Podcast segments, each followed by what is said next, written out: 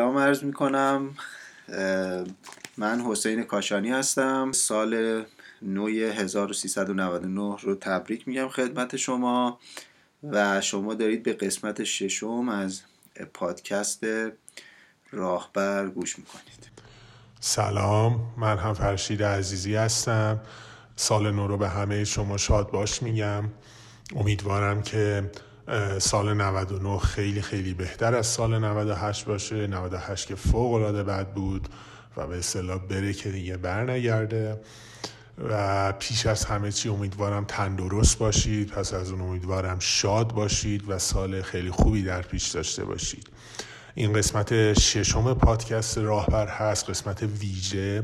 ما ترتیب ضبط کردن برنامه هایی که گذاشته بودیم و یکم تغییر دادیم به مناسبت پیش آمدن این کرونا و کار از خونه دورکاری و موضوعاتی که داره فکر کردیم شاید بهتر باشه یه قسمتی در مورد این موضوع با یه نگاه خیلی کلی هم از نگاه استانداردهایی که وجود داره هم از نگاه کار کسانی کارمندان و کارکنانی که از راه دور دارن کار می‌کنن و همچنین مدیرانی که باید این موضوع هماهنگ بکنن و انجام بدن صحبت بکنیم. امیدوارم قسمت خوب و سودمندی برای همه شما باشه. و اینکه در باب استانداردها چون حسین خیلی بیشتر از من تجربه داره و این موضوع کار کرده و باهاش درگیر بوده من در این قسمت بیشتر سکوت می‌کنم و حسین بیشتر صحبت می‌کنه و توضیح میده که آشنایی بهتری داره و توی قسمت های بعدی هم من هم صحبت می‌کنم. خوب و خوش باشید تا ببینیم چجور قسمت پیش میره. ممنون از شما. مرسی فرشید برای این آرزوهای قشنگی که کردی. موضوعی که می‌خوایم صحبت بکنیم در مورد تداوم کسب و کارهامونه. می‌خوام بگم که چی کار بکنیم که کسب و کارهامون فارغ از این که چه اتفاقاتی توی پیرامونمون داره میفته می‌تونه تداوم داشته باشه. می‌خوام بگم که شما فرض کنید که یه سیل و طوفانی بیاد. تو منطقه باشیم که سیل بیاد یا طوفان بیاد. مثل اتفاقی که پارسال افتاد برامون. یا اینکه فرض کنید یه حمله سایبری صورت بگیره روی سیستم های شرکت هامون یا اینکه یک اتفاقی مثل اتفاق ویروس کرونا بیفته برامون. فارغ از اینکه این یک حمله بیولوژیکی می‌تونه باشه یا نه بر حسب یه اتفاق یه همچین ویروسی به وجود اومده باشه ما با عواملش اینجا کاری نداریم.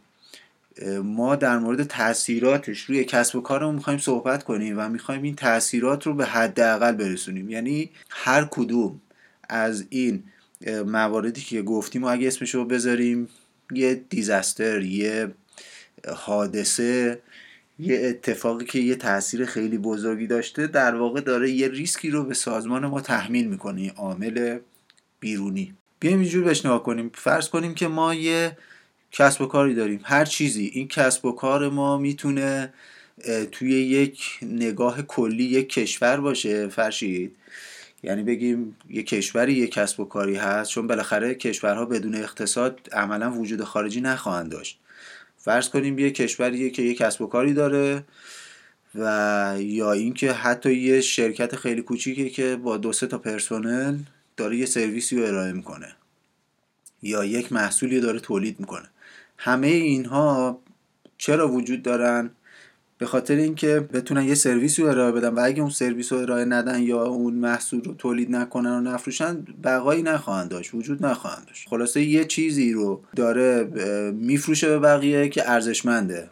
حالا هر چیزی می‌تونه باشه. حالا چی می‌خوام بگیم؟ چرا داریم اینجوری از این ورش قضیه بهش نگاه می‌کنیم؟ می‌خوام بگم که ما برای اینکه بیزینسمون سر پا باشه باید بیایم به یه سری مسائل دیگه ای علاوه بر اون موارد اقتصادی که یه شرکت داره موارد نیرو انسانی که یه شرکت داره فکر بکنیم فرشی توی این در واقع اتفاقی که سالهای قبل افتاد و دنیا توی رکود اقتصادی رفت که از آمریکا و بازار مسکن آمریکا شروع شد این داستان و هیچکس فکرشو نمی‌کرد که از یه همچین جایی شروع بشه و داستان اون لورجای مالی بود که شرکت های بانکی داشتن با دادن وام یه سودهایی می‌کردن و یه داستانهایی اتفاق افتاد این وسط که باعث شد این رکود اقتصادی اتفاق بیفته. یه موضوعی خیلی bold شد تو دنیا و اونم موضوع ریسک بود.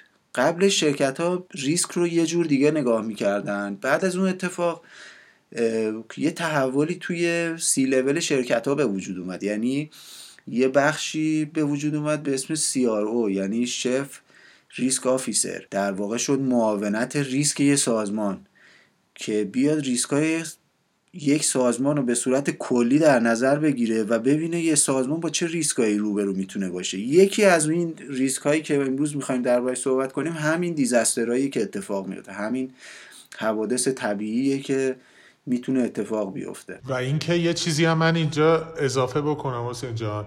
این موضوع اینه که ما همه این چیزای این نمونه که حسین گفت می‌تونیم خیلی چکیدش بگیم که سال 98 باشه چون ما همه اینا رو تجربه کردیم توی 98 حالا ممکنه مثلا سیل توی بخش جنوب ایران اومده باشه. خب ممکنه یه سری اونجا ش... ممکن که نه قطعا یه سری شرکت هستش که اونجا دارن اینو تجربه می‌کنن. منظور اینه که بویژه بویژه در یه کشوری مثل ایران که ما هر روز که از خواب پا میشیم یه بلایی داره میاد به تازگی یه چیزی سرمون میاد. خیلی مهمه که ما این آمادگی رو داشته باشیم. برای اینکه با این رویارویی بکنیم برای همچین موضوعاتی آمادگی داشته باشیم و بتونیم از اون میزان آسیبی که می‌تونه به ما برسه به کمترین و کمینه برسونیم اونو. برای همینه که درست حالا این کرونا پیش اومد خیلی حالت دیگه فراگیر و نهاییش بود. بزرگترین تفاوت کرونا با یه چیزی مثل سیل اینه که سیل یه بخشی از کشور رو فلج می‌کنه. ما که حالا کشور پهناوری داریم. و یه بخشی از آدم ها رو شرکت ها و کسب و کار رو فلج می‌کنه. ولی کرونا همه دنیا رو و حالا همه ایران رو فلج کرده. برای همینه که این حالا درسته برای این کرونا پیش اومده ولی می‌تونه گسترش پیدا بکنه به همه بخش ها همه حالت ها و خوبه که همین حالا حالا توی یه شرکت بزرگی که به گفته حسین CRO داره حالا توی حتی business های کوچیکتر هم که اصلا سی لول ندارن و یه سری مدیر دارن می‌تونن که خب حالا اونها این فکرها رو بکنن پیشبینی ها رو بکنن و خودشون رو برای این موضوع آماده بکنن. همیشه بشر به این افتخار می‌کرده که در مقابل طبیعت تونسته زنده بمونه و بزرگترین تهدید برای بشریت همیشه طبیعت بوده و انسان تونسته با تعامل یا با استفاده از این طبیعت خودش رو زنده نگه داره رشد بکنه تکامل پیدا کنه بقا پیدا کنه و برسه به اینجایی که بوده که ببخشید اینجایی که هست. حالا بریم سر این موضوع خودمون. بس گفتیم یه بیزینسی داریم هرچی یه کشور یه شر... یا یه شرکت دو سه نفره. می‌خوایم ببینیم که چطور تداوم داشته باشه این کسب و کارمون. من می‌خوام بگم که من این کسب و کارم تداوم داشته باشه. باید بیام بهش از یه نگاه مدیریت شده نگاه کنم. نمی‌خوام شبیه آتش نشانو بهش نگاه کنم که امروز ویروس کرونا اومد بودو هم برم ویروس کرونا اومده ای وا چیکار کنم. از قبل باید فکرشو کرده باشم. که چه کارهایی باید انجام بدم چه قدمهایی باید بردارم چه ریسک هایی رو باید تحت پوشش قرار بدم چه ریسورس هایی رو تو چه زمانهایی باید اختصاص بدم چه زمانهایی باید انبارهام پر باشه کی باید هم چی میگن در واقع یه کالاهای اساسی رو دپو کرده باشم. برای اینکه به عنوان مثال آزوقه 6 ماه یک کشور رو تامین کنم. حتی اگه تمام مرزها بسته شد. یا توی شرکت کوچیک فرض کنید من یه مداد تولید می‌کنم سه چهار تا پرسنل دارم و دو تا دستگاه. چیکار بکنم که اگر یه همچین اتفاقی افتاد دو تا از نیروهای من مریض شده من بتونم با یه نیرو به جای اینکه مثلا روزی ده هزار تا مداد تولید بکنم روزی هزار تا مداد تولید بکنم. ولی بتونم حقوق این دو سه تا رو بدم دو سه نفر پرسنلم رو بدم شرکتم هم یه پنج شیش ماه هلک و بکنه تا بعدا اوضاع درست بشه دوباره برگردم به همون ده هزار تا. اینو یه چیزی راستی تو پرانتز بگم. اینکه این یه قسمت ویژه پیش اومد شاید یه خورده کار ما رو سخت کرد برای اینکه بتونیم یه سری مفاهیم رو توضیح بدیم. چون ما اصلا نگاهمون این بود که قبل از اینکه بخوایم در مورد این چیزها صحبت کنیم می‌خواستیم دو تا قسمت بریم. یه موضوع در یه قسمت می‌خواستیم در مورد سیستم ها با شما صحبت بکنیم. مثلا بگیم سیستم یعنی چی؟ که بعدا بتونیم بر مبنای اون چیزی که به عنوان یه پایه داریم می‌گذاریم مباحث بعدی رو مطرح کنیم. بگیم سیستم چیه؟ و بعدش می‌خواستیم بیایم در مورد فرایندها صحبت بکنیم و استانداردها. یعنی اینا رو یه جوری شما اگه تو ذهنتون دستبندی بکنید یه سیستم یه سری فرایند و یه سری استاندارد. که بعدا می‌تونیم در صحبت بکنیم یا خودتون می‌تونید در موردش یه سرچی بکنید یه چیزهایی بخونید. یه مقدار ربط داره به این موضوع رو. من سعی می‌کنم اگه تا اونجایی که بشه یه چیزهایی رو بهش اشاره بکنم. پس گفتیم که اگه می‌خوایم کسب و کارمون تداوم داشته باشه باید اینو بتونیم مدیریتش بکنیم. اگه یه نگاه سیستمی بهش داشته باشیم و اسمش رو بزنیم Business Continuity Management System می‌تونیم با یه نگاه کلی گرایانه با احتمال 99 ممیز 99 درصد کل اون اتفاقاتی که اطراف ما ممکنه بیفته رو پیش بینی فقط بکنیم.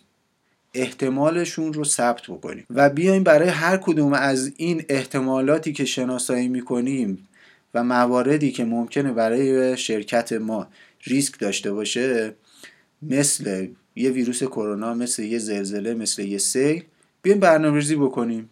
بگیم اگه زلزله اومد یک دو تا ده من این کارا رو می‌کنم. خب بریم جلوتر بگیم مثلا چرا ما نیاز داریم به همچین چیزی؟ من یه دو سه تا موضوع هستش که چرا نیاز داریم رو می‌خوام در صحبت بکنم. یه قسمتش الزامات قانونیه که ممکنه شرکت رو داشته باشن فرشید. یه بانک نمی‌تونه بگه من کرونا اومد سه ماه سرویس نمیدم. اصلا همچین چیزی امروز روز اصلا معنی نداره. شما یک ساعت نمی‌تونی بگی من تو یک ساعت سرویس نمی‌خوام بدم. هم جنبه روانی داره برای یک کشور همین که روی اعتبار اون سازمان با توجه به رقابت بالایی که بین شرکت ها هست تاثیر خیلی زیادی داره. و یه قسمت هم ارزاماتی هست که سازمان های بالادستی مثل مثلا بانک مرکزی کشور یا دولت یک کشور می‌ذاره یعنی وقتی مجوز یه بانکی داده میشه باید یک سری موارد حتما رعایت بشه. و یه قسمت دیگه که خیلی مهمه از ضررهای احتمالی تو سطوح خیلی بالا جلوگیری بکنیم. اگه یه کرونایی بیاد باعث بشه که شرکت من کلا جمع کنه بره این ریسک ریسک خیلی بالایی من باید یه نگاه ویژه بهش داشته باشم. اگه کرونا بیاد کل کارهای دولتی من بخوابه روی زمین دیگه من باید جمع کنم برم. یعنی اینکه نشون میده من قبلا با توجه به اینکه مثلا 15 ساله دارم در مورد دولت الکترونیک صحبت می‌کنم و میگم کارا می‌تونم الکترونیک انجام بدم یعنی ادعایی بیشتر نبوده. چون الان همه نیرو هم تا وقتی سر کار نباشن هیچ کدوم نمی‌تونن کارشون رو به درستی انجام بدن. در مورد اینکه این مفهوم برای چه کسانی هستم صحبت کردیم. گفتیم برای همه business ها می‌تونه باشه. فرق نمی‌کنه دولتی باشن یا غیر دولتی. business های بزرگ باشن یا کوچیک. باید حتما یه نگاه مدیریتی و سیستماتیک به اینها داشته باشه. تجربه ای که توی دنیا بوده فرشی داستانهای تولیدی بوده. شاید مثلا تا چند دهه پیش بیشترین شغل ها مربوط می‌شد به شرکت هایی که داشتن یه محصولی رو تولید می‌کردن. دنیا رفت به سمت سرویس بیس شدن یعنی با نگاه به سرویس ها شرکت ها شروع کردن یه کسب و کارهایی رو ایجاد کردن. الان بیشتر شوخ تو حوزه سرویس دهی هستش تا تولید محصول و درصد بیشتری از ها رو داره به خودش اختصاص میده. تو پرانتز بگم برای اینکه سرویس با دوامتر با سرعت بالاتر و راحتتری داده بشه به مشتریان بر اساس فضای آیتی ایجاد شدن. سازمان استاندارد یه سری استانداردها براش داره. یه سری شرکت ها شرکت های بزرگ مثل آی بی ام که توی دنیای آیتی بسیار بسیار معروف هستن یه سری چارچوب ها براش دارن و اومدن برای اون نگاه مدیریتی یه سیستم هایی رو خلق کردن. یعنی گفتن که شما می‌خوای کسب و کار تداوم داشته باشه. بیا از استاندارد من استفاده کن. پاتو بذار جای پای من که قبلا گذاشتم رو همین بیا جلو. من مثلا بهت میگم که مثلا 99 درصد. اگه اتفاقی بیفته تو می‌تونی بیزینس تو اونجور که دلت می‌خواد بیاری بالا. اولی استانداردی که تو حوزه آیتی اومد و خیلی معروف هست. یه استانداردیه با عنوان بریتیش استاندارد 25999 که میگم BS 25999 و الان یه استانداردی با عنوان ایزوی 22301 که ورژن 2012 و جدیدا هم 2019 در واقع release شده.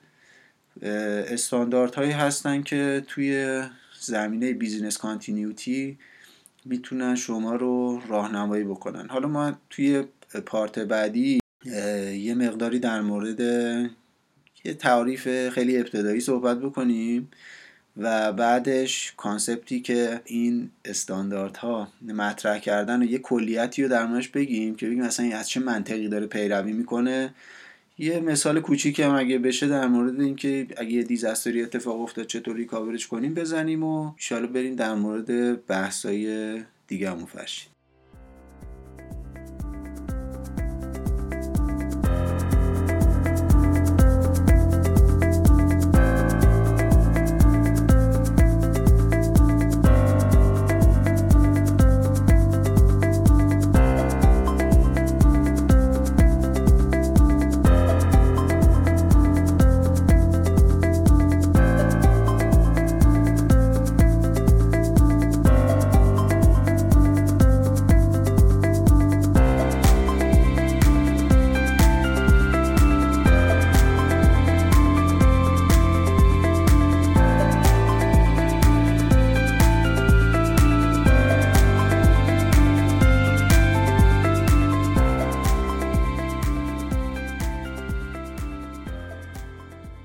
فرشید داشتیم می‌گفتیم که در مورد استانداردهای صحبت کردیم. گفتیم که چه استانداردهایی هست برای کسی که علاقه داره بره استاندارد رو یه نگاهی بندازه شاید یه قسمت براش بیشتر روشن شد. برای اینکه بتونیم این قسمت بعدی رو بگیم یه چند تا تعریف کوچیک با هم بکنیم که ببینیم اصلا چطور این کارا رو ما باید انجام بدیم. اولیش رو اسمشو بذاریم MAO خب و بگیم که این maximum acceptance outage یه که یه شرکت می قبول می‌کنه. یعنی چی؟ شرکت من میگه که آقا اگه سیل اومد من نهایتا یک ساعت قطعی رو تحمل می‌کنم. همین. یه تعریف دیگه داریم اسمشو بزنیم RTO Recovery Time Objective. هدف من برای اینکه برگردم سرویس همو برگردونم به حالت اولش چقدره؟ بعدی بیام اسمشو بذارم MBCO بگم Minimum Business Continuity Objective من چقدره. یعنی چی؟ فرض کنید که شرکت من 10 تا سرویس داره میده. دو تا سرویس من حیاتیه گاو شیرده منه پول شرکت من از اونها داره در میاد. یا انگلیسیش بگیم cash cow ی من این دوتا سرویس منه. خب حداقل این دوتا سرویس من باید بیاد بالا. حتی سیل اومد زلزله اومد هر چی شد من این دو تا سرویس رو بالا می‌خوام. و بعدیش بیایم بگیم مکس دیتا لاس من چقدره؟ چه مقدار داده برای اینکه من بتونم برگردم به اون حالت درستم مورد نیاز منه. یعنی چه مقدار داده از دست بره من می‌تونم با اون داده ای که دارم برگردم به حالت قبلیم کارم رو انجام بدم. یعنی چیه یه اینو بازش کن. به فرض کن مثلا من دو تا سرویس رو گفتم کشکای منه خب؟ این دو تا سرویس من روی مثلا 10 تا سرورن خب؟ که این 10 تا سرور 5 تاش سرورهایی هستن که بکاپن 5 تا سرورهایی هستن که عملیاتی هن. مگه این 5 تا سرور بکاپ هم خاموش بشه از بین بره خراب بشه؟ با اون 5 تا سرور اصلی می‌تونم کار رو ادامه بدم. ولی اگه یه موقع برق بره من اون پنج تا سرور اصلی رو از دست میدم ولی فعلا که داره کار می‌کنم یعنی من حتی اگه اون رو از دست بدم با اینا فعلا می‌تونم کارم را بندازم. بعد خدمتتون ارز کنم که و موضوع بعدی که خیلی مهمه ریسکه. یعنی همه اینها بر مبنای یه ریسکی میاد پایه گذاری میشه. یعنی من باید چیکار کنم؟ بیام ببینم که هولوش من چه چیزهایی هست که داره سازمان منو تهدید می‌کنه. از ویروس کرونا و سیل و زلزله و دزد و رفتن برق و حمله سایبری و قطع شدن سرورهام و سوختن یه قطعم و ترک کردن کار توسط فلان کارشناسم که خیلی موقعیت حساس و کلیدی داره یا فلان معاونم که خیلی برام مهمه اگه بره چه اتفاقی برام میفته. بگیریم تا تامین قطعه و تامین مواد اولیه و تامین ارز و همه این موارد. یعنی شما انگار نشستی وسط سازمان باید یه نگاه کلی داشته باشید به تمام جزئیات.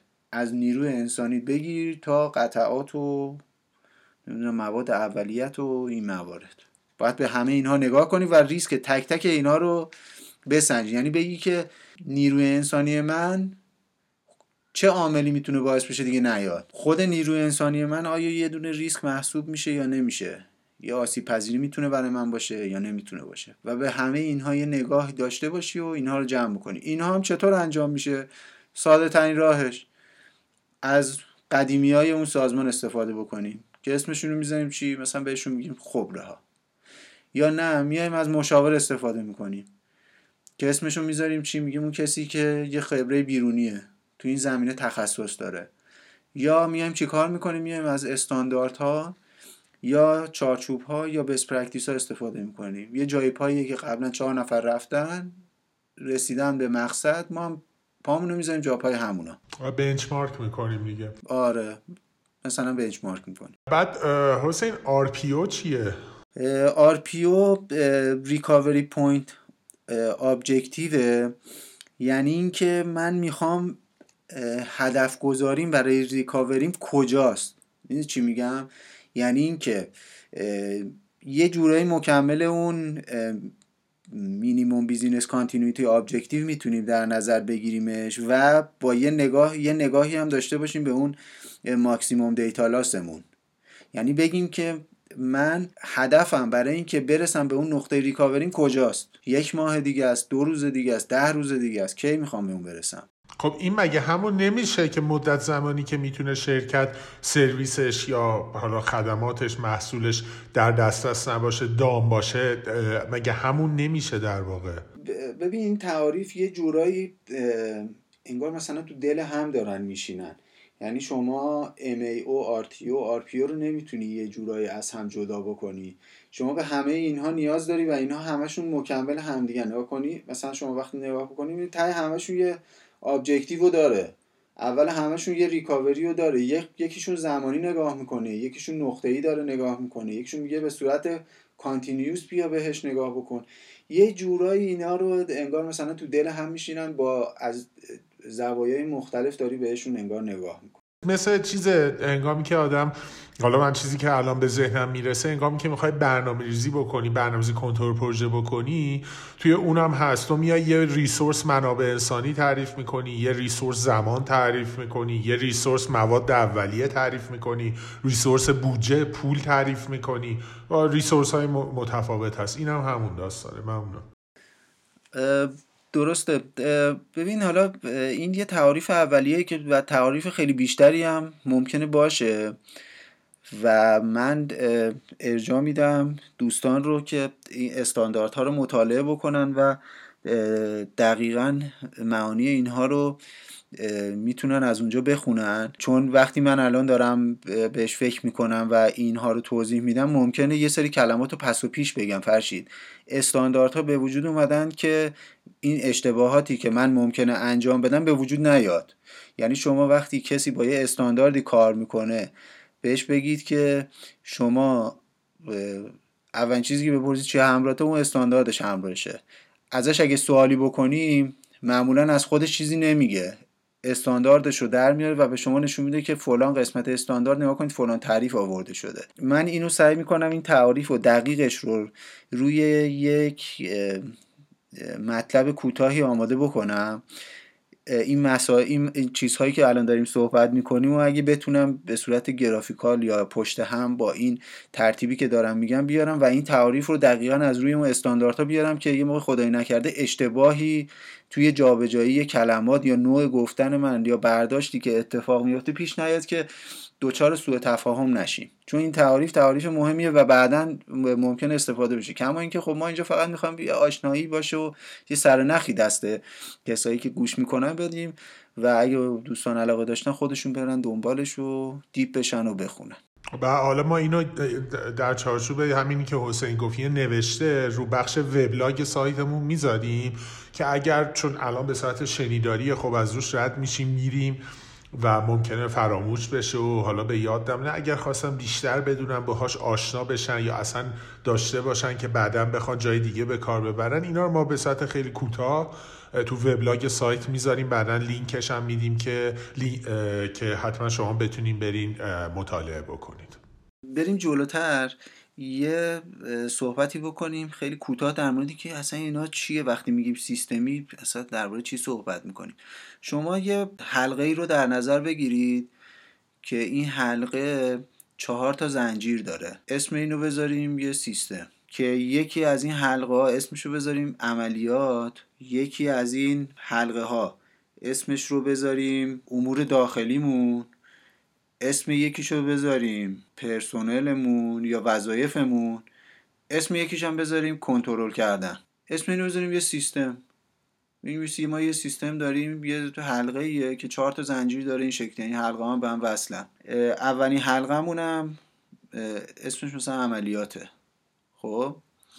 می‌خوام اینطور بگم که ما باید از یه جایی شروع بکنیم تو سیستم ها و به یه جایی خودمون رو برسونیم و مجددا از یه جایی شروع بکنیم خودمون رو برسونیم به یه جای دیگه ای و این حرکت ما هیچ وقت نباید قطع بشه. اینطور بیایم نگاه بکنیم که ما توی همین موضوع business continuity می‌خوایم چیکار بکنیم که کسب و کارمون تداوم داشته باشه. بیایم چند تا قدم رو بگیم. برای کار عملیاتی که باید انجام بدیم چیه؟ من میگم که اولین کاری که باید بکنیم اینه که بیایم برنامه ریزی بکنیم. بگیم اگه سیل چیکار بکنیم؟ من یه ریسکی شناسایی می‌خوام بکنم به عنوان ریسک به عنوان ببخشید سیل چیکار باید بکنم؟ اول بیاد بیام برنامه ریزی بکنم و کنترل بکنم. ببینم که اصلا من توی ده سال گذشته 20 سال گذشته 40 سال گذشته 100 سال گذشته اصلا تو تهران به عنوان مثال عرض می‌کنم چون من توی تهرانم خودم تهران مثال زدم. هر جایی اصلا جایی که زندگی می‌کنیم جایی که شرکت داریم جایی که سرویس میدیم اصلا تو 100 سال گذشته یه بار سیل اومده یا نیومده. اگه جایی باشه که نیومده باشه همچین چیزی خب اصلا خیلی موضوعیتی نداره دیگه. احتمالا احتمال اینکه سالهای بعدم بیاد خیلی احتمال پایینیه. کما اینکه ما میبینیمش ولی احتمال پایینی رو بهش تخصیص میدیم. موضوع بعدی که باید در نظر بگیریم ریسک این مواردی که داریم شناسایی می‌کنیم. ریسک رو تعریفش رو بیایم بگیم که احتمال وقوع یک آسیب پذیری مثلا اسمشو بذاریم. یا یا یا یه پیش آمدی اسمشو بذاریم. ضرب در تأثیری که اون پیش آمده می‌تونه واسه ما داشته باشه. یعنی مثلا همین موضوع سیل. احتمال اینکه توی تهران سیل بیاد با توجه به اینکه توی 100 سال گذشته یک بار سیل اومده چند درصده؟ مثلا میگیم یه درصده. و چه اثری داشته اگه سیل بیاد؟ میایم نگاه می‌کنیم می‌بینیم مثلا 20 سال گذشته یه بار مثلا تو 30 40 سال گذشته یه بار مثلا توی تجریش سیل اومده وقتی سیل اومده مثلا اینقدر تاثیر گذاشته اینجوری شده میگیم. اگه اتفاق بیفته واقعا سیل توی تهران مثلا می‌تونه یه تأثیری داشته باشه. از یک تا پنج روی شرکت من چهار به عنوان مثال. اینو ضرب در اون احتماله می‌کنیم ریسکمون به دست میاد. موضوع بعدی اینه که من باید بیام ببینم که من در قبال این ریسکی که شناسایی کردم بهش یه عددی دادم خب چه استراتژی رو می‌خوام پیش بگیرم؟ و تمام مسیر من رو همین استراتژی که می‌خوام پیش بگیرم برای اینکه این ریسک رو کنترل کنم به هم نشون میده. و در واقع میشه اون خط سیر من برای اینکه اگه یه روزی سیل اومد چیکار باید بکنم؟ اون استراتژیه در واقع میاد اون مسیر ریسک من رو روشن می‌کنه. من میگم که من برای اینکه اگه یه روزی تو تهران سیل اومد کمترین اتفاق برام بیفته اینه که شرکتم رو بیمه بکنم در برابر سیل. ممکنه اون شرکت بیمه بهم بخنده ولی خب من یعنی با توجه به اون سابقه ای که توی تهران گفتیم تو 100 سال گذشته یه بار اتفاق افتاده بخنده. ولی خب من یه ریسک شناسایی کردم. برای من مهمه که اون ریسک هایی که خیلی کم هست رو هم مد نظر قرار بدم. میرم خودم رو بیمه می‌کنم در مقابل سیل. بیمه می‌کنم در مقابل موارد دیگه. یا نه میام میگم که اگر سیل اومد توی تهران من برای اینکه متاثر نشه شرکتم هدفم اینه که چند تا شعبه شبیه شعبه خودم تو شهرهای دیگه داشته باشم. کاری که بانک ها می‌کنن. یعنی اگه توی تهران سیل زلزله بیاد سیستم های بانک از بین میره. نه توی تبریز احتمالا یه دیتا سنتر دارن توی مشهد دارن توی اصفهان دارن توی قسمت های مختلف ایران دارن که هر کدوم از این اگه کار بیفته اون یکی شهر رو میان ساپورتش می‌کنن و سرویس رو ارائه میدن. و اون استراتژی منه که تعیین می‌کنه من چطور حرکت بکنم. تو قسمت بعدی من باید بیام یه سری فرایندها رو برای این کارها در نظر بگیرم. یعنی چی؟ من اومدم گفتم که آقا اگه سیل اومد من باید بیمه بکنم و توی شهرهای دیگه حتما یه شعبه شبیه شعبه خودم داشته باشم. خب پس باید براش کار بکنم؟ باید یه سری فرایندها رو براش, براش ببینم دیگه. باید یه نفر آموزش ببینه که هر سال سر یه زمان خاصی بره شرکت رو بیمه بکنه. باید یه سری آدم یه سری کارها رو انجام بدن تا یه شعبه ای توی یه شهر دیگه افتتاح بشه و انجام بشه این موضوع. و اینا همه مستلزم اینه که من با توجه به اون استراتژی باید یه سری ریسورس ها رو تخصیص بدم. هرچی من ریسک بالاتری رو بخوام پوشش بدم ریسک بالاتری پوشش بدم یعنی چی؟ یعنی اینکه بیام اون ریسکایی که خیلی خیلی کمم هست رو برای خودم اهمیتش رو ببرم بالا. فرض کنید من تو اون قسمتی که ریسک رو شناسایی کردم 10 تا ریسک شناختم و این ریسک رو اگه بخوام به اولویت بندی بکنم اولویتشون رو 5 تاشون رو دادم 10 5 تاشون رو دادم مثلا 7 8 دو تاشون رو دادم یک. وقتی من می‌خوام ریسک های خیلی بالاتری رو پوشش بدم یعنی اینکه می‌خوام اون ریسکی هم که اولویتش از نظر من یک بوده رو بهش resource تخصیص بدم که احتمالش رو به صفر نزدیک بکنم.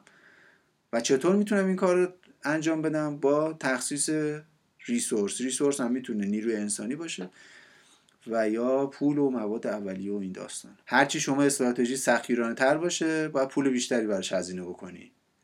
پس می‌تونیم حدس بزنیم که business continuity ارتباط مستقیمی با بودجه‌ای که بهش تخصیص میدی داره. یعنی هرچی بودجه بیشتری تخصیص بدی برای موضوع می‌تونی ریسک های بیشتری رو پوشش بدی. حالا اومدیم و سیله اومد. ما باید چیکار بکنیم؟ ما باید قبلش آماده باشیم. هممون در مورد مانورهای زلزله شنیدیم دیگه. سازمان پدافند غیرعامل که کارش در واقع business continuity کردن برای کشور هست که اسمشو گذاشیم پدافنده غیر عامل که همون busi... کار business continuity رو برای کشور داره انجام میده. میاد میگه مانور برید برای زلزله. برای چی؟ برای اینکه این بیاد توی ناخودآگاه ما بشینه. یعنی هر وقت زلزله اومد ما بدونیم که یک دو سه چهار پنج چه کارهایی باید انجام بدیم. که میشه همون فرایندی که ما بالا ذکر کردیم. گفتیم که برای اینکه زلزله یا سیل میاد چه اتفاقی میفته یک بیمه کن. دو برو یه سایت بکاپ بزن توی یه شرکت دیگه. یا یه سایت نمی‌دونم هات کورد یا وان بزن توی شرکت توی یه شهر دیگه. که هر وقت اینجا سرویس قطع اتوماتیک بره بیفته روی سرویسی که اون یکی شهره داره به عنوان بکاپ این شهر به من میده. من باید آماده باشم. قبلش باید تمرین کنم. قبل اینکه این سیل و زلزله بیاد یه بار سرویس هم چی میگن دیتا سنتر هم توی تهران و برقش رو بکشم. ببینم آیا واقعا میره تو سرویسی که از شهر مشهد داره به من میده یا نه. یا اونم یه مشکلاتی داره. این تمرین ها این تست ها در واقع میاد اون باگای سیستم منو در میاره و منو آماده می‌کنه هم از نظر ذهنی روحی روانی برای اون اتفاقی که اون توی زمان سیله می‌خواد بیفته. یعنی اگه زمانی سیل اومد دیتا سنتر من توی تهران سیل برد من مطمئنم که اون دیتا سنتر هم توی مشهد و شهرهای دیگه دارن بکاپ میدن سرویس میدن و کارشون رو دارن انجام میدن. و در نهایت هم باید بیام اینا رو ارزیابی بکنم. ببینم که کجاها ضعف داشتم کجاها گیر داشتم. مشکلم کجا بوده و اینا رو برطرف بکنم. اگه اینو به عنوان یه لایه درونی در نظر بگیریم یه لایه بیرونی به اسمه یعنی اپریشن رو اگه الان اینجا پروندهش رو ببندیم یه لایه بیرونی به اسم منابع آگاهی رسانی و ارتباطات میاد این عملیات یا اپریشن منو ساپورت می‌کنه.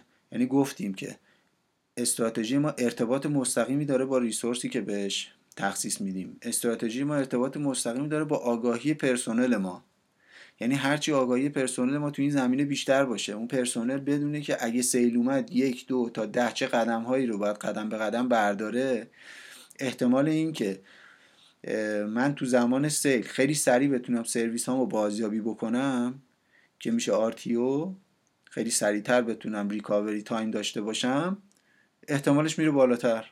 یعنی انگار دوباره دارم یه ریسکی تو ریسکی رو میارم پایین تر و در نهایت هم باید حواسمون باشه که همه اینا با یه ارتباطاتی شکل می‌گیره. حالا این ارتباطات تلفنیه توی محدوده ایمیل می‌زنیم تلفن می‌زنیم.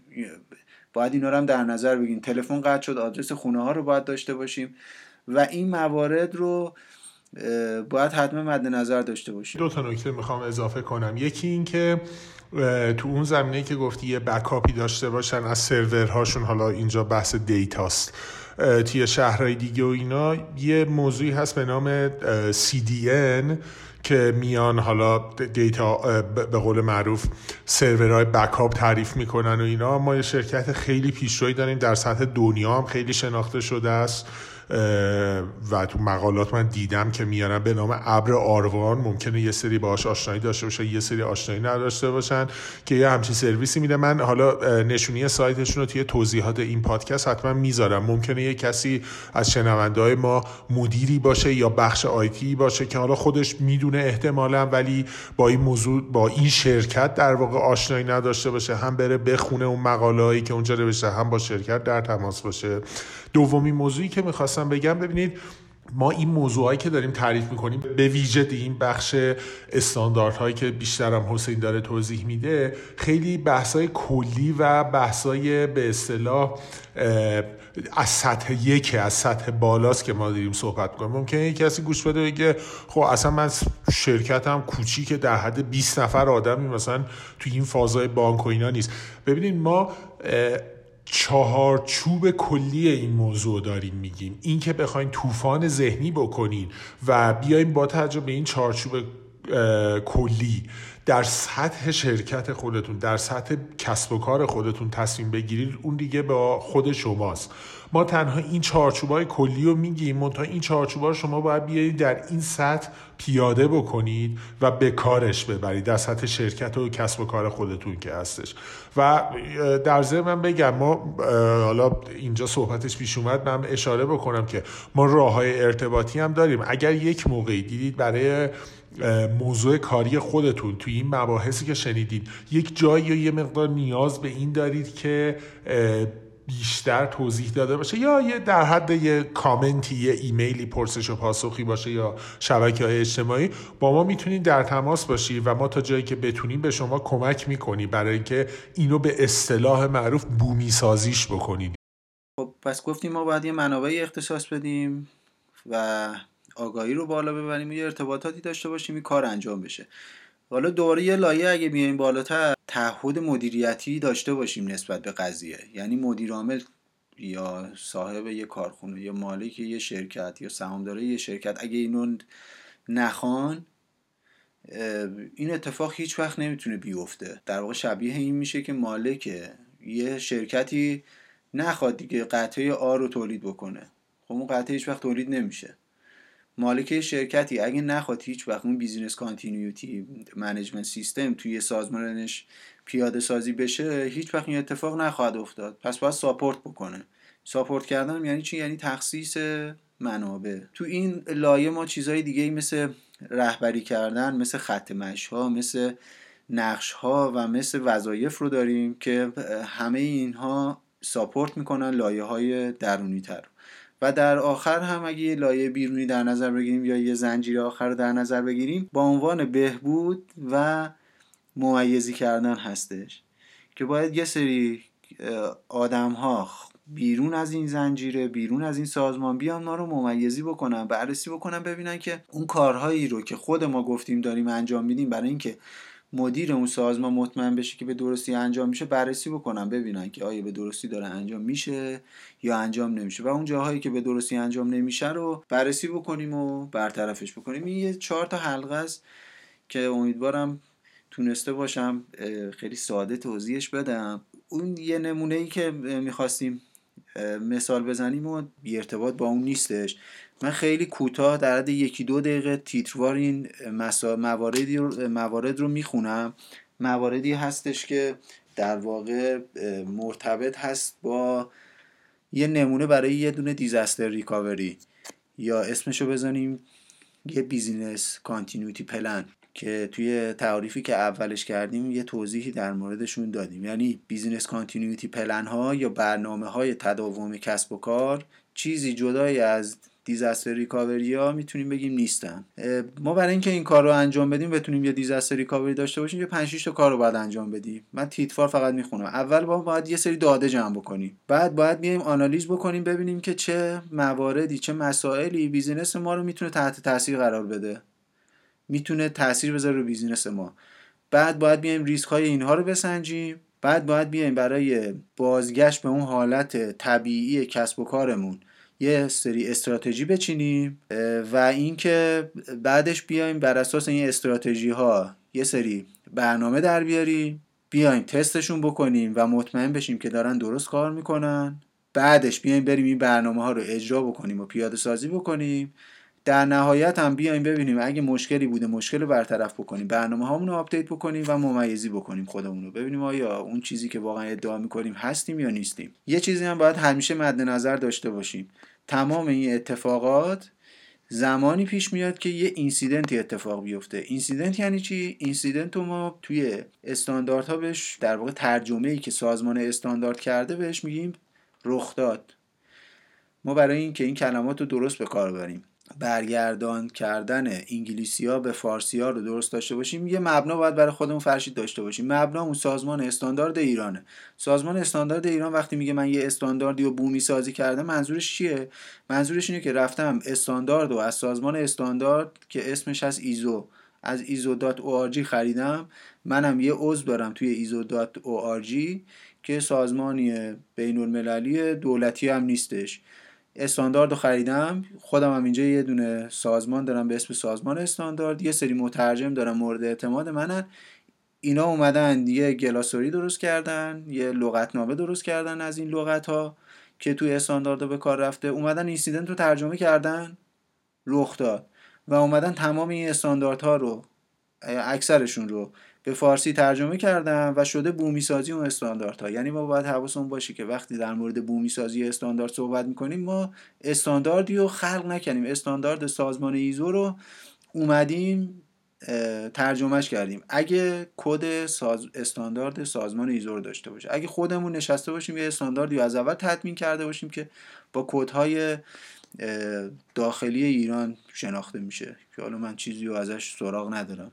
اگه کسی می‌دونست خوشحال میشم که به ما هم بگه. این سازمان یه سازمان بین المللیه و کشورهای مختلف میان ترجمهش می‌کنن و به اسم بومی سازی خودشون استفاده که همه با یه زبون حرف بزنن دیگه. که همه با یه زبون حرف بزنن آره. یعنی شما می‌تونی هم مبناتو بذاری اون استاندارد انگلیسی و بگی که من بر اساس اون استاندارد انگلیسی میرم یا بذاری فارسی چون این دوتا در واقع یکی هستن فقط یک با زبانهای مختلفن و تفاوتی با هم دیگه نداره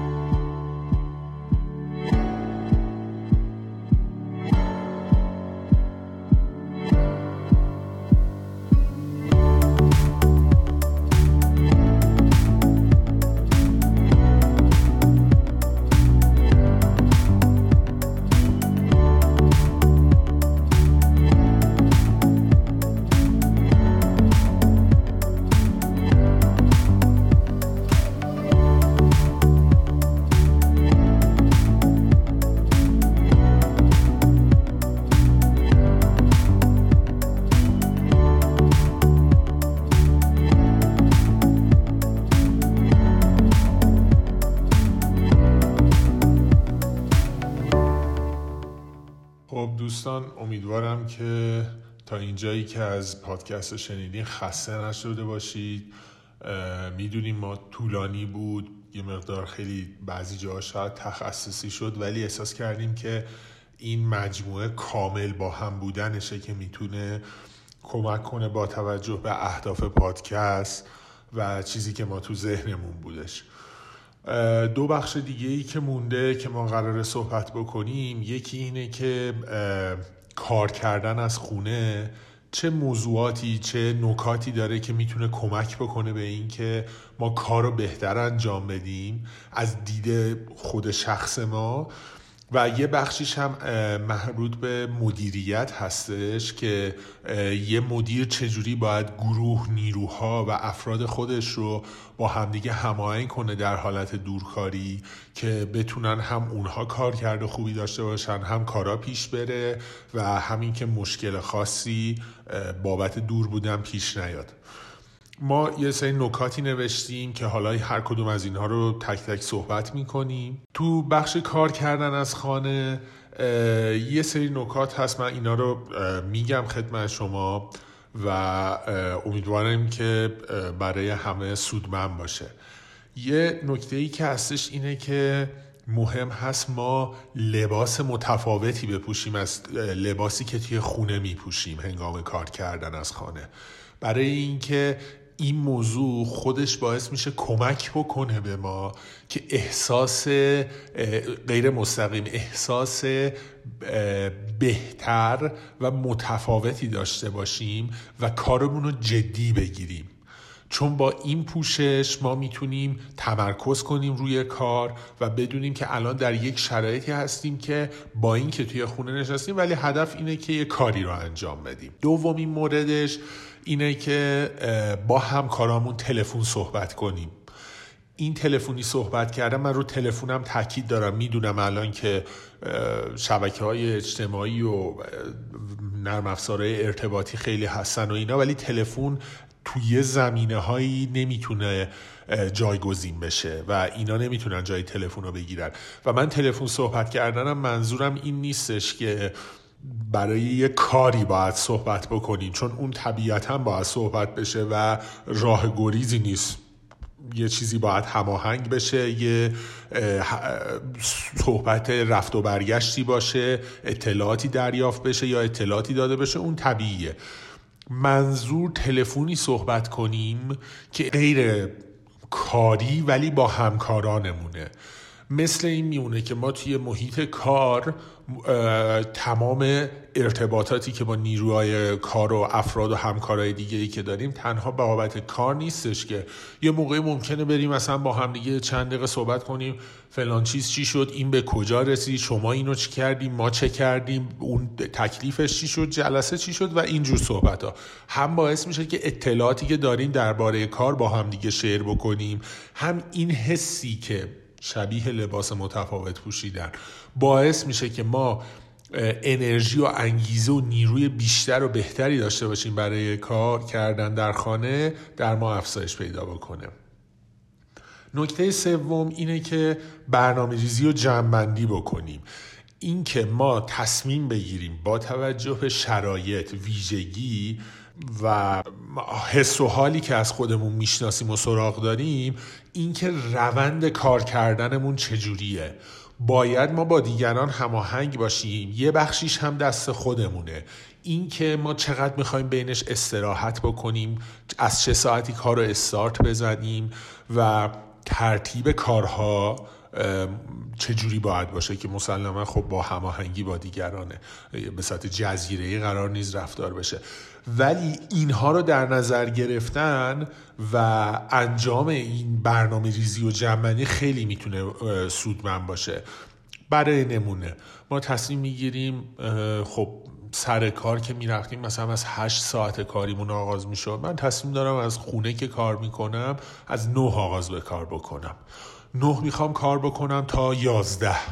نیم ساعت استراحت بکنم یازده و نیم تا یک و نیم دوباره کار بکنم بعد نهار بخورم. یا نه من می‌خوام نو آغاز کنم یک سره تا یک کار بکنم. بعدش یه استراحت مثلا یک ساعت یک ساعت و نیمه داشته باشم دوباره بشینم سر کار. این موضوع هاییه که این روش هاییه که هر کس باید برای خودش تا هنگامی که به کار گروهی آسیب نزده تصمیم بگیره و زودتر هم این تصمیم رو بگیره و جمعندیاشو انجام بده که چه برنامه ریزی می‌تونه براش خوب و کارا باشه. یه نکته دیگه ای که هستش اینه که غیر از این که ما کوششمون رو متفاوت می‌کنیم نقطه ای از خانه که می‌خوایم بشینیم اونجا کار بکنیم هم باید تصمیم بگیریم که این نقطه متفاوتی باشه. یعنی اینکه ما میایم یه جای خونه اصلا مهم نیست کجاست. حتی یه نکته داره نمیگم اصلا مهم نیست. نکتهش هم اینه که باید ترجیحاً دور از رخت خواب باشه چون رخت خواب به آدم تا چشمک می‌زنه. ولی باید یه نقطه رو انتخاب بکنیم یه گوشه رو بذاریم برای خودمون کنار که این محیطیه که ما هنگامی که اینجا میشینیم یعنی داریم کار می‌کنیم. این تعریف هم برای خود ما مهمه هم برای دیگر اعضای خانواده که بدونن هنگامی, هنگامی که فلانی در اینجا نشسته یعنی داره کار می‌کنه. مزاحمش نشیم. تمرکزش رو به هم نزنیم صحبت نکنیم و هر چیزی که باعث پرت شدن حواسش میشه. و خودمونم می‌دونیم که توی این فضا که نشستیم داریم کار می‌کنیم. این هم یه نکته دیگه هستش که کمک می‌کنه به اون حس و حال بهتر کار کردن از خونه. و یه چیز دیگه ای هم که هستش اینه که روش و شیوه کار کردنمون رو تا جایی که میشه شبیه اون حالت ها و کارهایی بکنیم که سر کاره. می‌دونم صحبت شد که هر کس برای خودش یه برنامه‌ریزی می‌کنه ولی نباید اون برنامه‌ریزی خیلی متفاوت باشه از روش و شیوهی که داره سر کار انجام میشه. بابت اینکه خب بدن ما و ساعت بیولوژیک ما و حس و حال ما اولا به اون حالت عادت کرده و با اون حالت هماهنگه و بالاخره خب این یک روزی دور از خانه دور از محیط کار بودن و از خانه کار کردن بالاخره به پایان می‌رسه. هر چقدر ما با اون سیستم نزدیکتر کار بکنیم به اون سیستم شبیهتر کار بکنیم برای ما اون بازگشت آسونتره و حتی همین الان هماهنگ کردن هم بهتره. ولی خب مسلما چون تو محیط کار نیستیم یکم متفاوت خواهد بود از اون چیزی که ما سر کار انجام میدیم. یه نکته دیگه ای که هستش ما یه زمانی رو اضافه میاریم. بابت اینکه دیگه درگیر راهبندون نیستیم درگیر آماده شدن وقت گیر و زمانبر برای رفتن سر کار نیستیم. و یه سری موضوع دیگه نمی‌دونم وقتی که بابت جا پارک هزینه می‌کنیم یا حالا هر موضوع دیگه که مربوط به جابجایی فیزیکی ما برای رفتن به سر کار هست. یه وقتی ما اضافه میاریم یه زمانی رو اضافه داریم.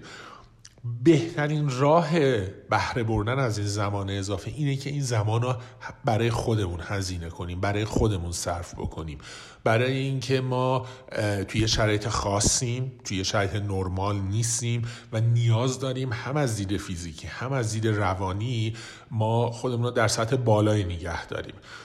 و این زمان اضافه به ما اجازه میده که ما این کار رو در بهترین حالت و, و بهترین روش انجام بدیم. با ورزش کردن با نمی‌دونم پلی استیشن بازی کردن با کتاب خوندن با حتی ممکنه خوابیدن بیشتر تمرکز بیشتر meditate کردن هر چیزی که می‌تونه کمک بکنه.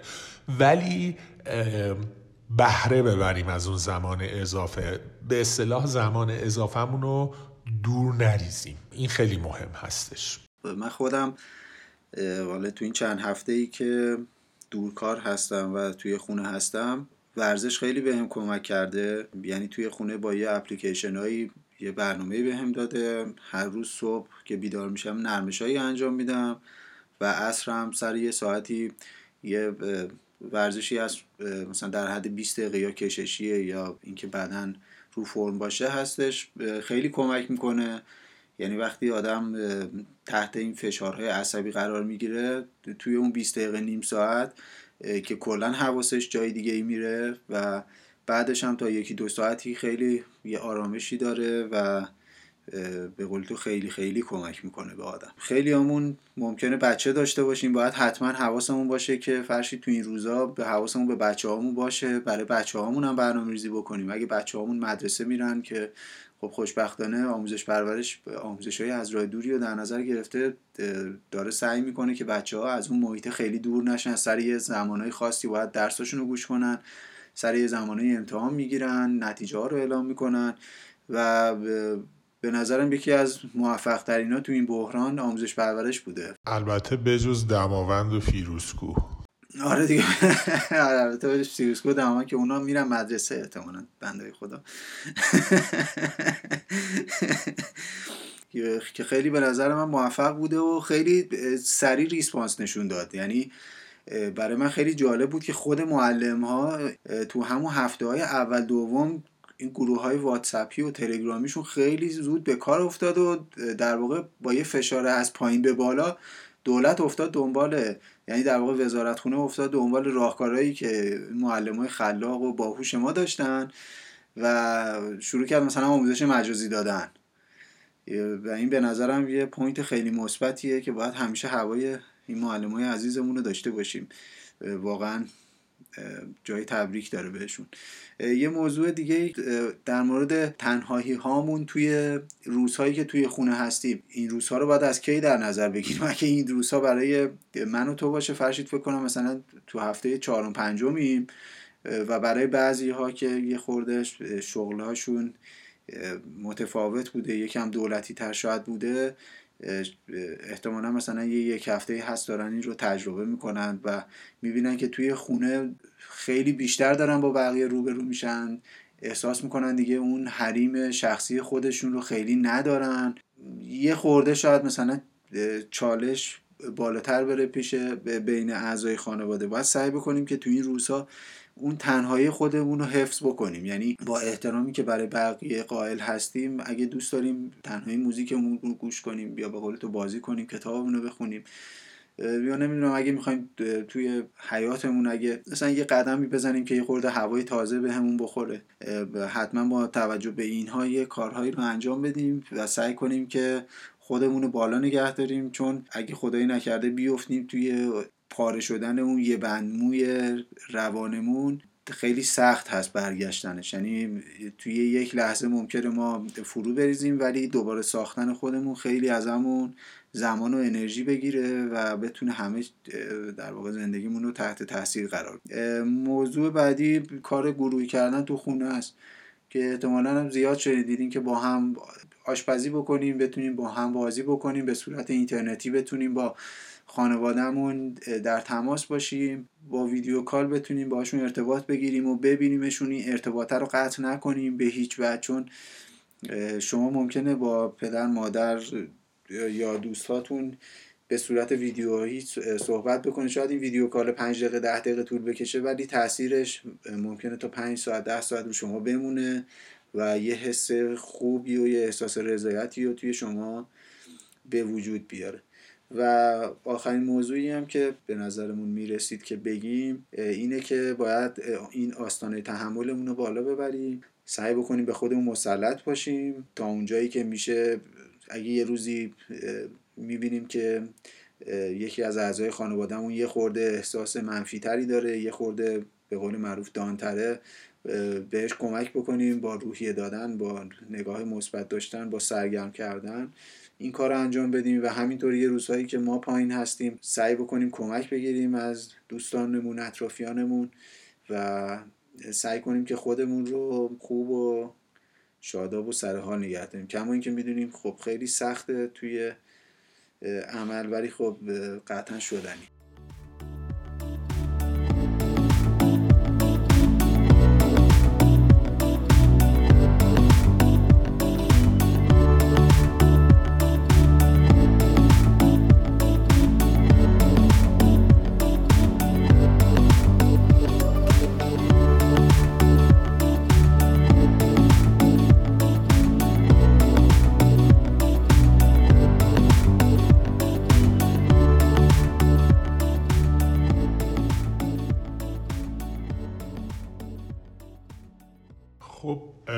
بخش پایانی این پادکست این اپیزود درباره مدیریت نیروی کار از راه دوره. کارهایی که یک مدیر باید انجام بده برای هماهنگی با گروهش و پیش بردن کارها در این شرایط ویژه و شیوهی که باید این کارها رو هندلش بکنه. ما دستبندی که کردیم این بخش رو مدیریت نیروی کار از راه دور رو میگم دو دست است. یکی مشکلاتیه که کارکنان در کار کردن از راه دور دارن و یکی راهکارهایی که برای این مشکلات هستش. مشکلاتی که کارکنان از راه دور دارن یکیش ارتباط کمیه که به سطح رو در رو دارن. بابت اینکه شما انگامی که در محیط کار هستین چه با مدیر چه با نیروتون چه با همکارها یعنی همکارهای یک رده. خب به حال ارتباط رو در رو دارین از نزدیک با هم صحبت می‌کنید در مورد کار و غیر کار و چه از دید انگیزه و چه از دید پیش بردن کارها. این موضوع خیلی اهمیت داره و معمولا اهمیت اینجور چیزا توی یه همچی شرایط خاصی که دور هستیم و مثل همین دورکاری و از خونه کار کردن خودش رو نشون میده بیشتر. دومین موضوع دسترسی کم به اطلاعات هستش. چه اطلاعات چاپ شده روی کاغذ چه اطلاعاتی که توی سرور هستش و به صورت دیتا هستش. خب نسبت به حالت عادی کم هستش دسترسی به این اطلاعات. و اینکه ما بخش IT مون بخواد یه VPN ای راه بندازه برای ما برای اینکه با توجه به سطح دسترسی ها بتونیم به اطلاعات توی سرور دسترسی داشته باشیم یا اطلاعات چاپ شده دسترسی داشته باشیم. اینجا نبود این اطلاعات خودش رو نشون میده در نگه داشتن کار و عقب انداختن کارها. و من اینجا یه اشاره بکنم همون بخش استانداردهایی که حسین داشت می‌گفت که ما برای اینکه business continuity رو داشته باشیم و کارمون نخوابه به اصطلاح یکیش همین جاها خودش نشون میده. شما هنگامی که پیش بینی بکنید که چه اطلاعاتی باید همیشه در دسترس باشه و اگر یه پیش آمدی پیش آمد که از حالت نرمال شرکت در اومد بیرون چجوری و چه اطلاعاتی رو ما باید بهش دسترسی داشته باشیم؟ همین جاها خودش رو نشون میده. حالا ما من فعلا این مشکلات رو دارم میشمرم این چند تا رو. بعد حالا راهکارها هم یه مقدار صحبت می‌کنیم. دومیش دو که دوباره در پی همون نداشتن ارتباطات رو در روی انگیزه ها کاهش پیدا می‌کنه. چه انگیزه برای کار کردن چه انگیزه برای اجرای کار تازه پروژه پیش بردنش. اینها با کاهش انگیزه روبرو میشن. به ویژه بین کارکنان و کارمندان که خب می‌تونه یک مقدار مشکل ساز و دردسرساز بشه. و یه مورد دیگه ای که هستش حواس پرتی در خانه است. بچه دارن همسر هستش فیلم پلی نمی‌دونم تخت خواب از همه مهمتر و هر وسیله دیگه ای که باعث میشه که حواس پرتی پیش بیاد می‌تونه روی کیفیت و کار ما تاثیر بذاره.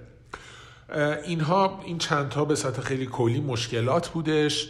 در باب راهکارها یکیش می‌تونه این باشه که ما به صورت روزانه و با نظم چک و تیک بکنیم.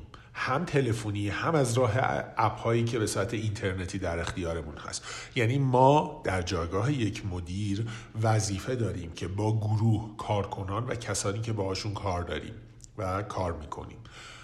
به صورت منظم ارتباط برقرار بکنیم صحبت بکنیم و حتما یک نظمی بدیم تو این ارتباطمون. حالتهای ویژه حالتهای خاص که خارج از برنامه تعیین شده و نظم تعیین شده هست اون سر جاش اونو من بحثی ندارم اونا در هر حالتی ممکنه پیش بیاد. اما اینکه تعریف بکنیم برای نیروها که چه چیزی تعریف حالت ویژه و خاص داره مهمه. و دومیش اینه که ما ارتباطات روزمرمون رو باز میگم چه تلفن چه اینترنت یه چارچوبی واسش تعیین بکنیم. گروه ما به صورت ویدیو کال ویدیو کانفرانس حالا هر کدومش که هستش ما از ساعت 11 تا 12 این کار رو انجام میدیم. پس نیروها و خود شما که در جایگاه مدیر هستین وظیفه دارین تا اون موقع ایمیل هایی که باید به هم بزنین و زده باشین مطالب و پرسش هایی که باید از هم دیگه بپرسید و آماده کرده باشین و با آمادگی بشینین سر اون جلسه. مثل جلسه ایه که رو در رو در شرکت برگزار میشه. و این نظم باعث میشه که بدونن چون اگر ندونن نظم و هیچی مشخص نباشه هیچ کس نمی‌دونه دقیقا باید کی اینا رو آماده بکنه و کی اینا رو باید انجام بده. دومین راهکار ارتباط تصویری خیلی بیشتر هستش. این هم از اون نکات انگیزشی هستش که به صورت روزمره که ما در سر کار هستیم و شرکت هستیم شاید خیلی به چشممون نیاد ولی هنگامی که دور کار می‌کنیم اینا پررنگ میشن. اینکه ما چون ارتباط تصویری به اندازه ای نداریم و نمی‌بینیم همدیگر رو ممکنه در کیفیت و شیوه و میزان کاری که ما داریم انجام میدیم تاثیر می‌ذاره. و یک مدیر باید با توجه به شناختی که از روحیات و حال و هوای نیروی خودش داره این ارتباط تصویری رو داشته باشه ارتباط تصویری رو با همه نیروها داشته باشه ولی با توجه به این ارتباط با توجه به شناختی که از روحیات هر کس داره بالا پایین میشه. یکی بیشتر نیاز داره یکی کمتر ولی خیلی می‌تونه تاثیر بذاره. رو اینکه هم نشون بده شما در جایگاه مدیر پشتیبان نیروهاتون هستین حواستون به نیروهاتون هست. نیاز باشه روحیه میدین نیاز باشه راهنمایی و کمکشون می‌کنید و همچنین اونها هم ببینن که کارش کار کردن یه چارچوبی داره حتی از راه دور و حتی از راه خونه. دومیش که شمردیم همین ایجاد ارتباط سومین راهکار همونجور که تو مورد شماره یکم توی راهکارها اشاره شد نظم و قانون دادن به کارهاست. یعنی اینکه به سطح هفتگی یه برنامه ریزی انجام بدیم. ما این برنامه هفتمونه. من مدیر شما نیرو و هممون باید از این پیروی بکنیم. مشخصه ما هر روز برای نمونه ساعت نمی‌دونم یازده نیم جلسه تصویری داریم. بعد فلان کاری که فلان پروژه‌ای که داریم پیش می‌بریم فلان موضوعی که داریم انجام میدیم. روز دوشنبه قرار نتیجهش بیاد بیرون.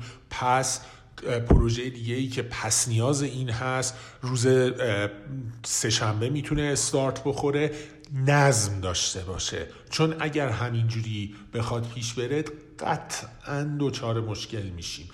به این نبود نظم توی کار کردن در فضای شرکت خیلی آسیب زننده است چه برسه از راه دور که کنترل یه مقدار مستقیمی هم نیستش روی کار و نیروها. اونجا خیلی بیشتر نمود پیدا می‌کنه.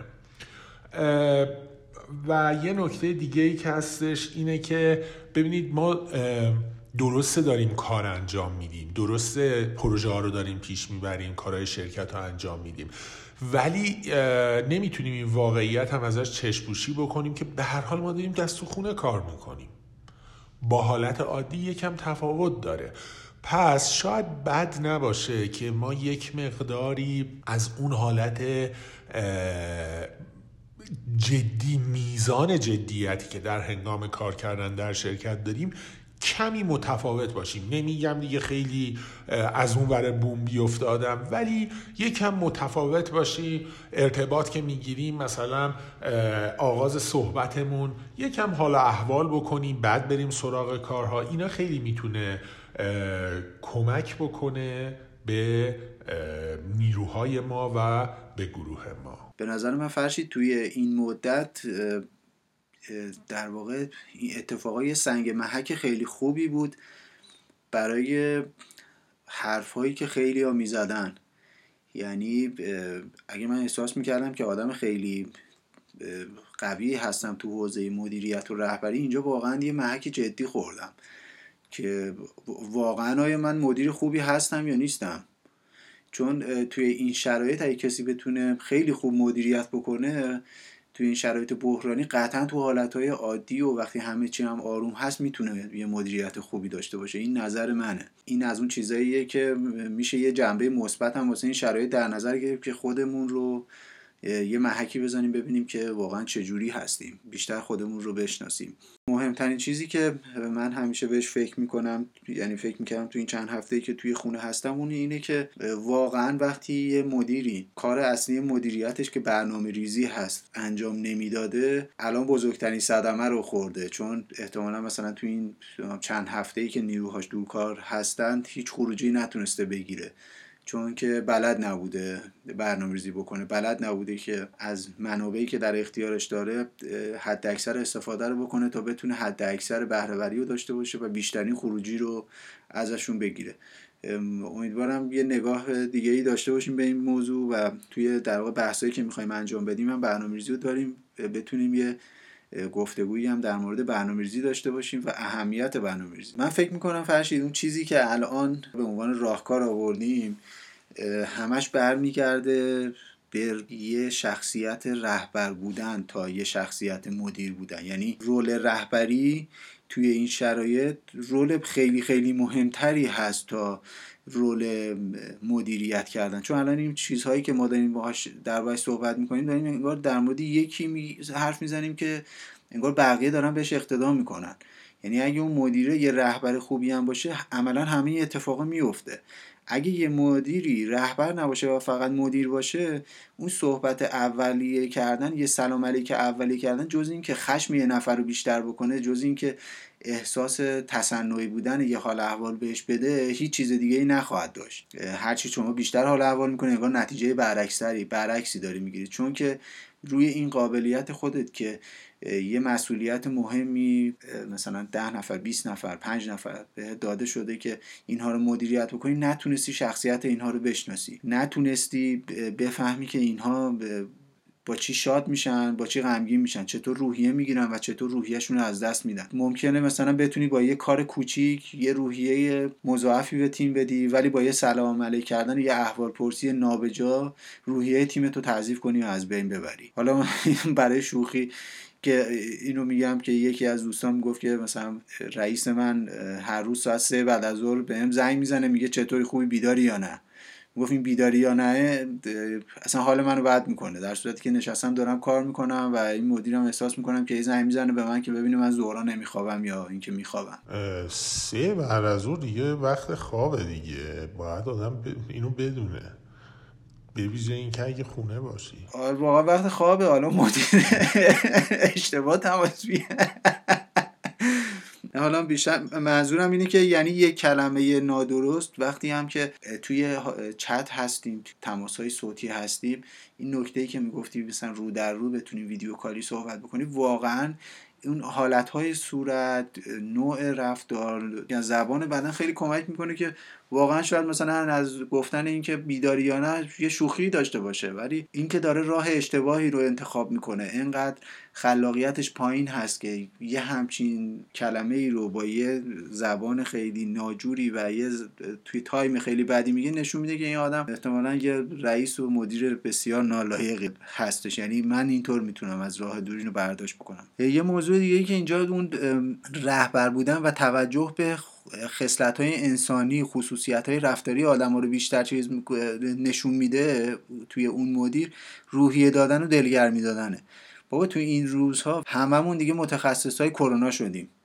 احتمالا از متخصص های عفونی بیشتر مقاله خوندیم بیشتر متن خوندیم و داروها و نمی‌دونم واکسن ها و این گل بنفشه اونا روغنه روغن بود فکر کنم. روغن بنفشه و پنبه و این چیزها دیگه هممون احتمالا یه بار تست کردیم و یه بار دردشو کشیدیم و می‌دونیم که چجوریه و به چه صورتیه. الان واقعا نیاز نداریم که یه بار دیگه مثلا تو گروه های شرکتیمون شروع بکنیم. مثلا اینکه کرونا چند نفر رو مبتلا شدن به چند نفر تو دنیا رو مثلا هر روز بفرستیم. و خب من که مسئول آمار نگه داشتن مثلا مبتلایی به کرونا نیستم. یا مسئول نگهداری این که مثلا چند نفر بهبود پیدا کردن که نیستم. اینا رو همه رو تو اخبار داریم می‌خونیم و هممون هم احتمالا اگه یه خورده بهش فکر بکنیم می‌بینیم که بابا اخبار هیچ چیزی واقعا جز خبرهای منفی و بد نیست. چون اصلا مازات خبر همینه. سعی بکنیم کمتر خبر بخونیم. از یه مراجعی که مورد اعتمادمون هست اخبار رو دنبال بکنیم. چند روزی یه بار خبر بخونیم و سعی بکنیم این روحیه رو به تیممون بدیم. یعنی اینکه من تماس بگیرم با پرسنلم به صورت تصویری یعنی همه اون نکاتی که مثلا فرشید اشاره کرد و دارم. تماس تصویری گرفتم. اولین نفر میگم که ای بابا امروز هم که مثلا 500 نفر مبتلا شدن. این همون یه 500 نفر مبتلا شدن همون اول تیر خلاص رو به نظرم به تیم می‌زنه. یعنی روحیه پرسنل به شدت میاره پایین چون این روزا همه حساس شدن نسبت به این کلمات. و شما هرچی هم بعدش بگی فکر همه تو اون 500 نفریه که امروز مبتلا شدن و چه بلایی ممکنه. سرشون بیاد میره. باید سعی بکنیم پرسنل رو بشناسیم یه خورده انسانی تر صحبت بکنیم. سعی بکنیم تو این روزها یه خورده با چی میگن دنبال چالش نریم. یا توی سرکارا میگن دنبال داستان نریم این روزا. اینکه حالا کار یکی از کارمندامون یه خواسته ای داره یکم با مسامحه بیشتری برخورد کنیم. یا اگه مدیرمون یه خواسته ای داره یکم با مسامحه بیشتری سعی کنیم برخورد کنیم. من و تو یه صحبتی که با هم می‌کردیم این بود که واقعا اگه چالشی بین یه مدیر و زیر دستاش به وجود میاد اون تو نظریه مدیریتی میگم اون کسی که مقصر هست حالا اگه اسمشو مقصر نذاریم اون کسی که بگیم responsible هست یا مسئول هست واقعا مدیر و بالا دسته چون کسی که باید چالش رو حل بکنه و برطرف بکنه اون هستش. یعنی راهکار معمولا سبک های مدیریتی که داره. معمولا میگن آقا مدیر باید این کارا رو بکنه و با توجه به سبک های مدیریتی که توی کشورمون داریم.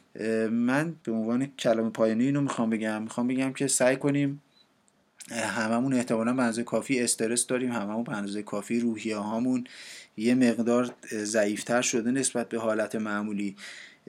سعی نکنیم این روحی های بد رو توی صحبتمون به هم منتقل بکنیم. هممون می‌دونیم که هیچ کس الان حالش خوب نیست. اکثرمون نیاز داریم که یکم دلگرم بشیم یکم روحیه بگیریم. اینو سعی بکنیم توی صحبتامون توی رفتارامون بیشتر در نظر بگیریم.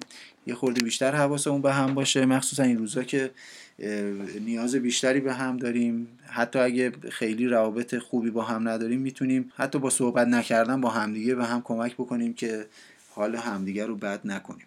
من این نکاتی که با هم صحبت کرده بودیم رو فرشید جان اشاره کردم بهش. باز اگه شما می‌بینی که نکته ای باقی مونده من خوشحال میشم که گوش کنم. نه حسین جان ممنون.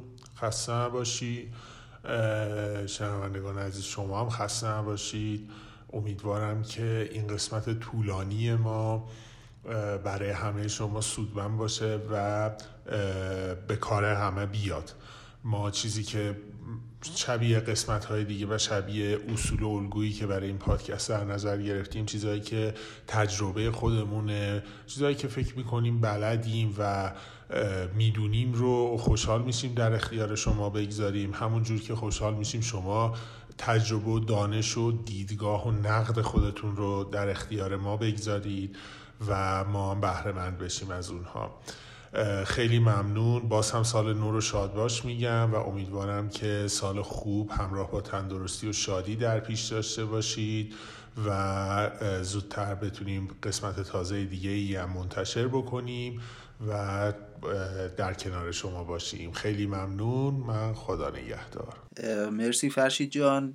من فقط می‌خوام توی پرانتز یه چیزی رو بگم. من احتمالا اونایی که پادکست رو دنبال می‌کنن می‌دونن که من خیلی تاکیدم روی مسائل انسانیه چون اعتقاد دارم که اگه این مسائل رو سعی بکنیم درست بکنیم بقیه موارد هم دنبالش میاد. طور خدا این روزها یکم بیشتر مخصوصا حالا در مورد همین دورکاری که صحبت کردیم یه خورده بیشتر حواسمون به هم باشه. اگه چند نفری رو داریم مدیریت می‌کنیم حواسمون باشه که چطور باشون رفتار می‌کنیم یکم برگردیم نوع نگاهاشون رو بیشتر بررسی بکنیم یه خورده انسانی تر به قضیه نگاه بکنیم که خدای نکرده این کسایی که باشون کار می‌کنیم احساس از همگسیختگی ذهنی پیدا نکنن احساس رها شدگی نکنن خودشون رو تنها حس نکنن و احساس بکنن که یه سری آدم هم برشون هستن شرایط مشابهی دارن و دلگرمی بیشتری داشته باشن. مرسی که به این قسمت از پادکست راهبر گوش کردید.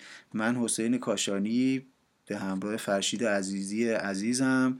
این قسمت رو هر کدوم از خونه های خودمون ضبط کردیم. یه تجربه جدیدی هم برای ما بود که تست بکنیم ببینیم که اگه یه روزی دورتر از هم بودیم چطور می‌تونیم این پادکست رو ضبط بکنیم و زنده نگهش داریم. خیلی خوشحال میشیم که شما هم برای ما کامنت بذارید. وقتی پادکست رو گوش کردید چون بدون کامنت های شما ما ممکنه مسیرمون رو اشتباه بریم. خیلی ممنون و خدا نگهدارتون.